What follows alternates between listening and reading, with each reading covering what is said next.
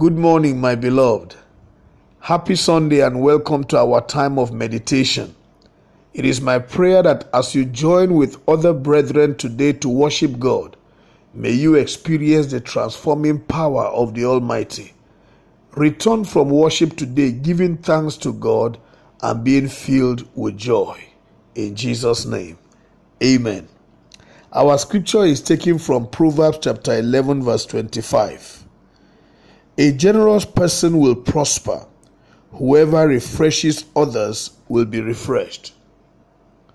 The writer of the book of Proverbs gives us another nugget for prosperity. There are several ways by which we can open for ourselves the door of God's blessing so that we can prosper. And like I said before, I desire and I do pray that this year that God will prosper you in every area of your life and leave you with a testimony that this year has become your most outstanding year.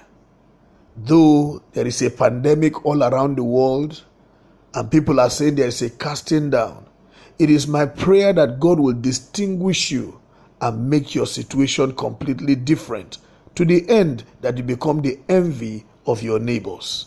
In the name of Jesus. Amen. The scripture here tells us that for you to prosper, you need to be a generous person. That means you must be concerned not just for yourself, but for other people. That you must look out for the well being of other people, seek their welfare, seek to see how you can invest in them and make them happy. Whatever you know you can do to advance the cause of your neighbor, do it so that you can be a blessing to them. When you do this, you are like lending to God, and God cannot be a debtor to anybody. Scripture says, Whatever a man sows, he will reap. In Luke chapter 6, verse 38, scripture says, Give, and it shall be given unto you in good measure, pressed down, shaken together, and running over. So if you determine to continue to be a blessing to people around you, and you keep giving unto them, God will cause men also to give unto you. He will cause opportunities of prosperity to show up for you from everywhere to the end that rather than reducing, you will continue to multiply.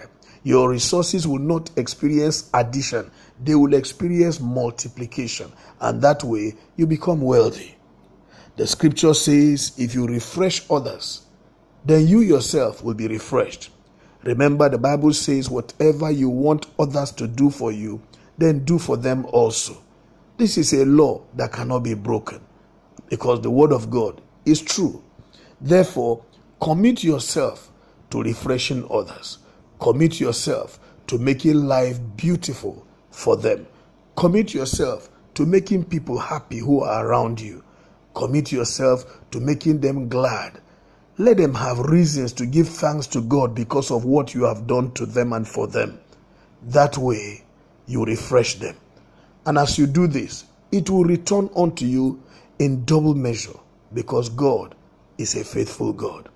May the Lord grant you understanding in this, and may I see you prosper because you have followed the path of prosperity as recommended by the Word of God.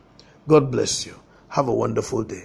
My name is Amos Kunat, Pastor, New Estate Baptist Church, Lagos.